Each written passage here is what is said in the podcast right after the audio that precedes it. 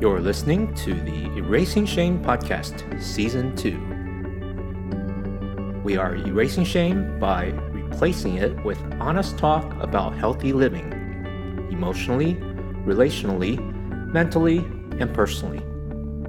Let's get started. This is DJ Chuang, host of the Erasing Shame podcast. We're uh, into our second season, and so glad that you could join us. And what we like to do here is to have honest talk about healthy living, emotionally, relationally, mentally, and personally. And today we are honored and privileged to be joined by uh, Dr. Pong Rhodes, and uh, she is in Minnesota. So, welcome, Pong. Thank you for joining us. Thank you, DJ. It's good to be here. And uh, we we are going to talk about um, healthy living in a Hmong American community. And uh, uh, well, let's let's hear uh, the background of your story, so our listeners and viewers can uh, get to know you and get to know the Hmong Americans. Sure, thank you. Um, so I know, DJ, when you and I first talked and got introduced to each other, the whole idea of even names came up. And mm-hmm. so for some of you, you, you, probably may know me as Dr. Pang which is the way you would pronounce my name in Hmong. Uh, others of you would know me as Pang Foua, and then others as Pong. Um, so multiple names in the community as well as even in my personal life. Uh, and that's just by way of saying that there's a multiplicity, there's a complexity to my story, as I think mm. is true for many immigrants and for Asian Americans as well.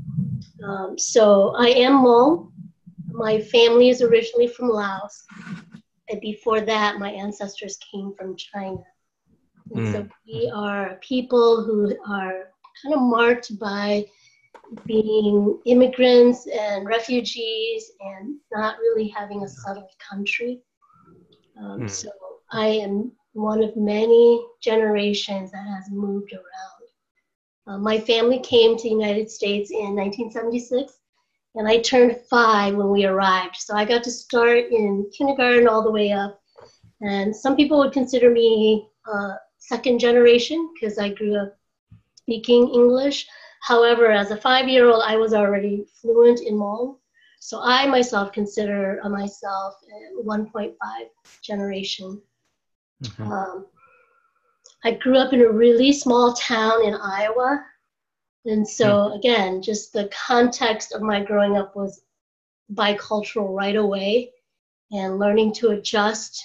So, as a five year old, socializing into the Hmong community as well as learning to socialize into the dominant culture. Uh, that was interesting and it has really shaped who I am. Uh, my brain thinks in English but some of the mm. metaphors I use, I'm very um, just visual. And mm. so a lot of that is Hmong. And the way I tell stories is very uh, circular, which is kind of Hmong in, my, in, you know, training and in thinking as well. So I like that I have this complexity in me. Well, that's a rich, uh, uh, a rich history and experiences that you can bring to people of uh, a wider range of life. And uh, for many of us uh, who have an immigrant history, uh, it, it can be quite challenging to navigate multiple cultures. And uh, to have someone who's lived it is a very valuable thing. And so the Hmong Americans uh, don't get talked about as much as some of the other Asian American groups that are more populous. And I think uh, with Hmongs being the minority of minorities, the immigrants of immigrants, refugees of refugees for so much of their history, there's something that we can really learn from the Hmongs. So uh, share with us what, um, what it's been like for the Hmong American experience and what is, uh, what are some of the struggles that they face in particular in adjusting to American life? Sure. You know, much of the early history books that were written about the Hmong would say that we've always been the outsider wherever we've lived, whether it was in northern China and then moving down to southern China, uh, then moving into Laos, Vietnam, Burma, that area, southern um, Southeast Asia, that we've always been seen as the the outsiders who didn't have a place in the culture, didn't belong. So I think that that historical trauma of being displaced and not having a home nation, not having a visible national leader. Uh, that has kind of seeped into our psyche of survival. Wherever you go, don't assimilate completely, but stay kind of in the, in the down low so that you you escape the radar. Um, so kind of learning to conform while rebelling. I don't know how you can do that, but we Hmong have kind of perfected that. Uh, fit in, but rebel in your own way so that you remain distinct. Uh, so okay. that's an interesting part of even the way that I've been shaped, that I can, you know, fit in in my uh, workplace, and yet in my mind and in how, how I view myself is very distinctly Hmong, or that I want to maintain that. Oh, that's really fascinating because uh, often for the second generation, those that are born in America and have an Asian heritage, they have a difficult time holding on to their heritage and their identity. And, and yet the Hmongs are able to do that. And you mentioned workplace. So what kind of work do you do now um, that, that can inform our listeners Yeah. on? Uh, My, my primary job is I'm a professor and I teach at a local university called Argosy, and I teach marriage and family therapy. So on the side, I also have a small private practice where I see primarily couples, but also individual and families. And the majority, almost 90% of my clients are Asian American. And because I live in the Twin Cities, where we have the greatest concentration of Hmong in the United States, um, right here. So then I have quite quite a large number of my clients are Hmong. Uh, Uh-huh. and I'm just beginning to see in the last two or three years second gen Hmong coming in for therapy, um, seeking it out. Yeah, and I'm guessing you're fluent bilingual and you're able to provide your services to both generations. I am fluent in Hmong, and I think that has really helped being, you know, that when we came here, I was already fluent. I already knew the language, and then learning English. So I dream in English, but I, I can very much uh, converse in Hmong as well. Oh, that's So that's my good. clients usually will do a little mix of Hmong and English.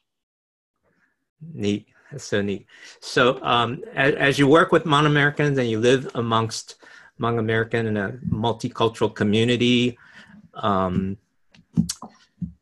what? Um, let's see. Oh, I lost my train of thought. Um, I had a good question all set up. We'll come back. Um, it'll come back as, as I uh, ramble through.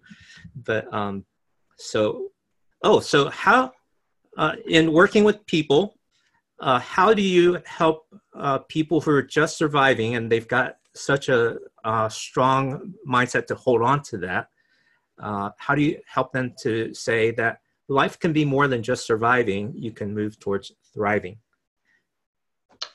Yeah, I think part of the um, people coming to see me is they, they're already realizing that. Mm-hmm, They, they don't want to just survive. The, we have a saying in Hmong that marriages can become a situation where you're just two rotting logs holding each other up. Hmm. And so one of you can't leave or the other log will fall, but that's just life. You just want to stay standing up. And many people are getting to the place where they're like, they, we don't want to just be a rotting log. We want to thrive. We want to be alive and to um, produce and be healthy and happy. Um, Mhm. It's interesting that this idea of happiness has really entered our uh, vocabulary as well as our way of life and want, you know, our wants. And so this idea that in my marriage I want to be happy, as an individual I want to be happy, in my job I want to be happy, and that can that can actually create generational rift because the first generation or my parents' generation they'd be like, "Y- y- you don't need happiness as Mm. long as you're fed and you have a job and you can feed your children, you should be happy. That should be enough for happiness. And so, this idea of thriving and using all your gifts and all your potential and availing yourself of all the resources so that you can thrive. That's a new concept to like my parents' generation. However, for the second and third generation, that's part of the acculturation that has happened, that they are much more open to availing themselves of all the resources available and opportunities available. Yeah, so we'll come back to the um, some of the issues that uh, stand out as you work with Hmong Americans, but um, there's certainly a huge um, hurdle or barrier to um, to to invite people into a therapeutic uh, relationship and to realize that they don't have to have a low bar on life that mm-hmm. there's more and there's probably fear on on taking that step there's probably um, some shame involved in, in a shame-based culture and, and i'd like to have you elaborate on that as is, are there particular aspects of shame that show up in Hmongs that are a little different than Asian, other Asians? Um, I think the there's that under, that foundational piece of shame being, you know, uh, kind of used to keep people in their place, or mm. the threat of shame, the threat of losing face. Um, so in in the Hmong language, shame is really losing face. Uh, mm-hmm. Uh, and that would mean that I mean, if you do that, then you you are should be full of shame. But I think mm. the biggest concept that um, the Hmong bring into shame is that it is so relational. Mm. Shame is relational. It's not about you. It's about your mm-hmm. family, your mom and dad, your your clan. Um, you are what you do impacts the reputation of literally hundreds and thousands of people. So the mm-hmm. weight of, you know, I have to perform well, I have to toe the line, I have to appear as though I'm doing, you know, well. That could be a huge responsibility because it's not about me, it's about the collective. So, um, how, how many years have you worked with Hmong Americans in that context? Yeah, so I, my husband and I moved to the Twin Cities in 2001. So it's okay. been 17 years of being in the community. And early on, it was really people who were referred by the courts to get therapy uh, that I would see. So it tended then to be older generation, like first generation Hmong. Uh, yeah. And nowadays, it's very much second gen who are seeing troubles in their marriage and are now taking advantage of therapy for that. Mm-hmm. So almost sounds like because it's so collective and relational, maybe there's some things that um, you're beginning to see uh, as a way to help the community rather than just the individuals that come in for a one-on-one conversation. Yeah, so I've, I've found that um, if I just do public education, mm-hmm. psychoeducation, go to conference and deliver a message that you could sit in the audience and take away, you know, training skills and not have anyone know, okay, I need it personally. So that certainly has helped to get the word out about therapy as well as that there are skills that we can learn that we can all learn. Um, mm-hmm. I often have to deal with the fact that some of the skills I'm teaching are countercultural. Mm-hmm. And is that okay? You know, so I've had pushback on are you teaching us to be more Western? Mm-hmm. And in full disclosure, I should tell you all that my husband is Caucasian. So okay. that adds a layer of people saying, well, you know, you don't really understand our marriages, our families, and mm-hmm. what you're hmm. teaching us is a Western way of communicating. And you know what? In some ways, they may be right because when I teach them to, you know, turn to each other and look at each other, that is very non-Hmong. You, you don't yeah. make eye contact with people when you're mm-hmm. talking to them and, and, when you're showing respect. And, and yet I'm saying to them, well, when you do that, how do you feel and what's the response? And by and large, most of them would say, I feel validated. Mm, wow. I would say, okay, it's a new skill. We can learn some things from Westerners, and Westerners can learn a lot from us. Yeah. So yeah. there are things in the way that we relate to each other that I do not want to get rid of. Mm. There are certain things that we do that are not healthy and not helpful in our relationships. So I really try to balance it. Um, That's partly wonderful. because I've had to learn to do it with my husband, where we've had to kind of negotiate. Okay, how how Hmong am I in this relationship, and how Western American, um, and he's had to learn to adjust to be much more collectivist, uh, and I've had to learn to be more assertive. Um, Yeah. So it I I can't help but bring my multiculturalism into my therapy, as well as to help couples say that, you know, the marriages that worked back in the homeland or back in Laos or Thailand, wherever they're from, they don't work here now because you have all the lots of other alternatives and people are dissatisfied. They are unhappy now because they compare, well, my Mhm. relationship with that, that other couple's relationship. Whereas in Mhm. Laos, maybe most relationships look like, like that. So there was nothing else to compare it to.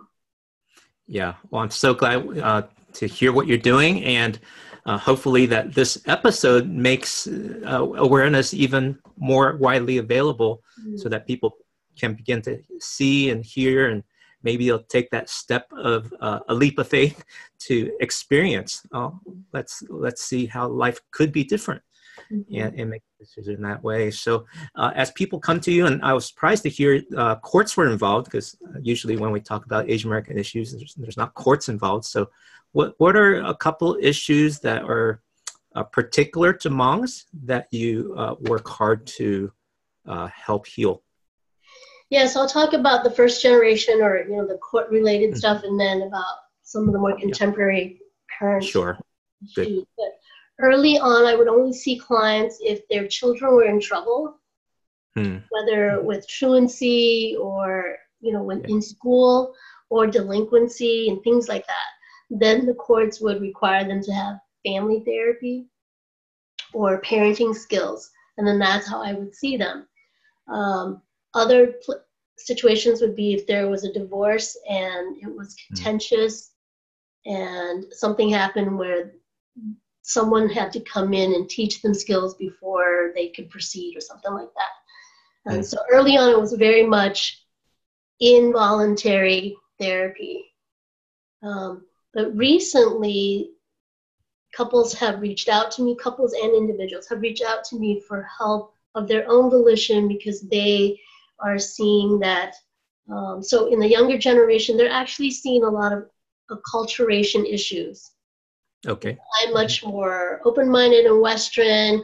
My husband is more uh, conservative and traditional, or my wife is, you know, not doesn't understand my need to listen to my parents. So it's Hmm. things. It's very much relational issues from their both being bicultural and trying to Mhm. navigate how Mhm. how acculturated do we want to be in our relationship. Um, and again, I do believe that part of that has come from being introduced to other ways of being. So Mm. the more exposure you have to different ways of being a couple, you might now get to choose, well, I would rather be a couple like this than like Mhm. that.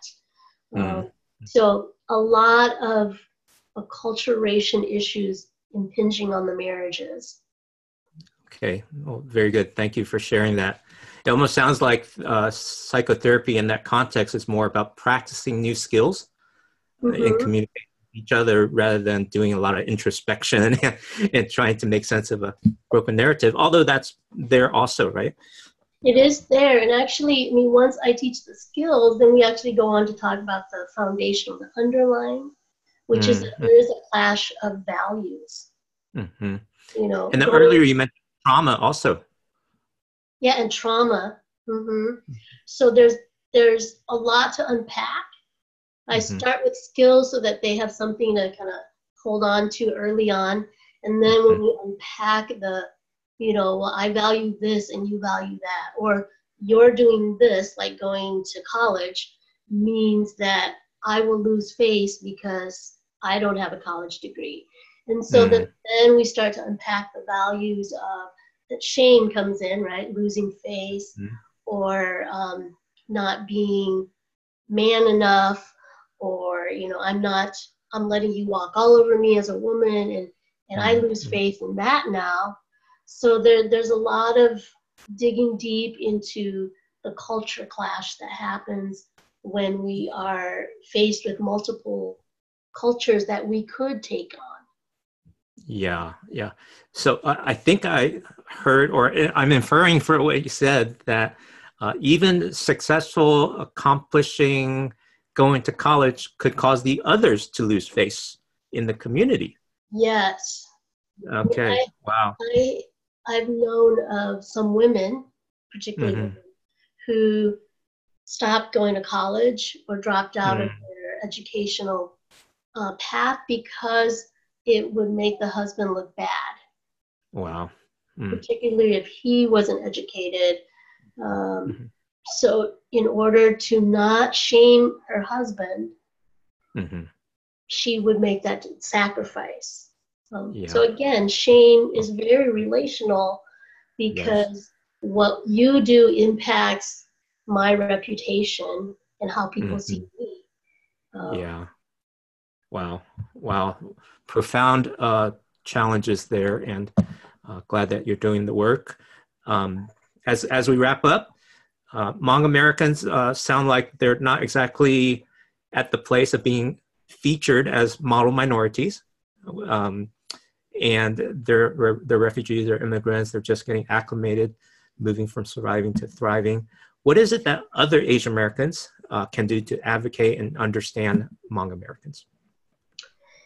Yeah, I think for for the longest time, because everywhere we've gone, we've been the outsider. Um, that even here in the U.S., being a really small Asian American minority, uh, we tend to get lumped in with as just Asian Americans. And so it's interesting that you would mention we're not the model minority, and yet in Minnesota we have, you know, state representatives, state, state senators that are hmm. We have very oh. successful Hmong um, doctors, lawyers, and all that. And then it, it, it kind of obscures the fact that the majority are still just surviving. Mm-hmm. Um, so there's there's this duality where we don't want to focus just on those who are struggling, but the mm-hmm. flip side is can be seen as, oh wow, in 40 years you've advanced so fast. Hmm. And so then it neglects the needs of the community. And so there's that that tension of when you meet someone who's Hmong, you don't know where they are on you know on this acculturation spectrum. Mm-hmm. And just because someone it looks acculturated, they dress, they speak, they you know have a job, doesn't mean that in their psyche and in their values and the way they live back in the community isn't very traditional. So I think that's probably what I would say to other mm. Asian Americans is have deep conversations because you never know how uh, traditional, I guess is the only word, culturally traditional someone is. Um, and I've certainly learned that in work in doing second generation ministries uh, in a church setting that the second gen, the parents think the second generation is worlds different than they are. They're not. They're just maybe a step different. Mm. But mm-hmm. they grew up Hmong, they were taught Hmong values.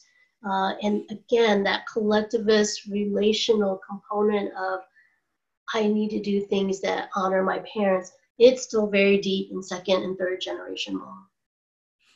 Well, so good to hear. Thank you for your words of encouragement and really commend your work in the Hmong American community.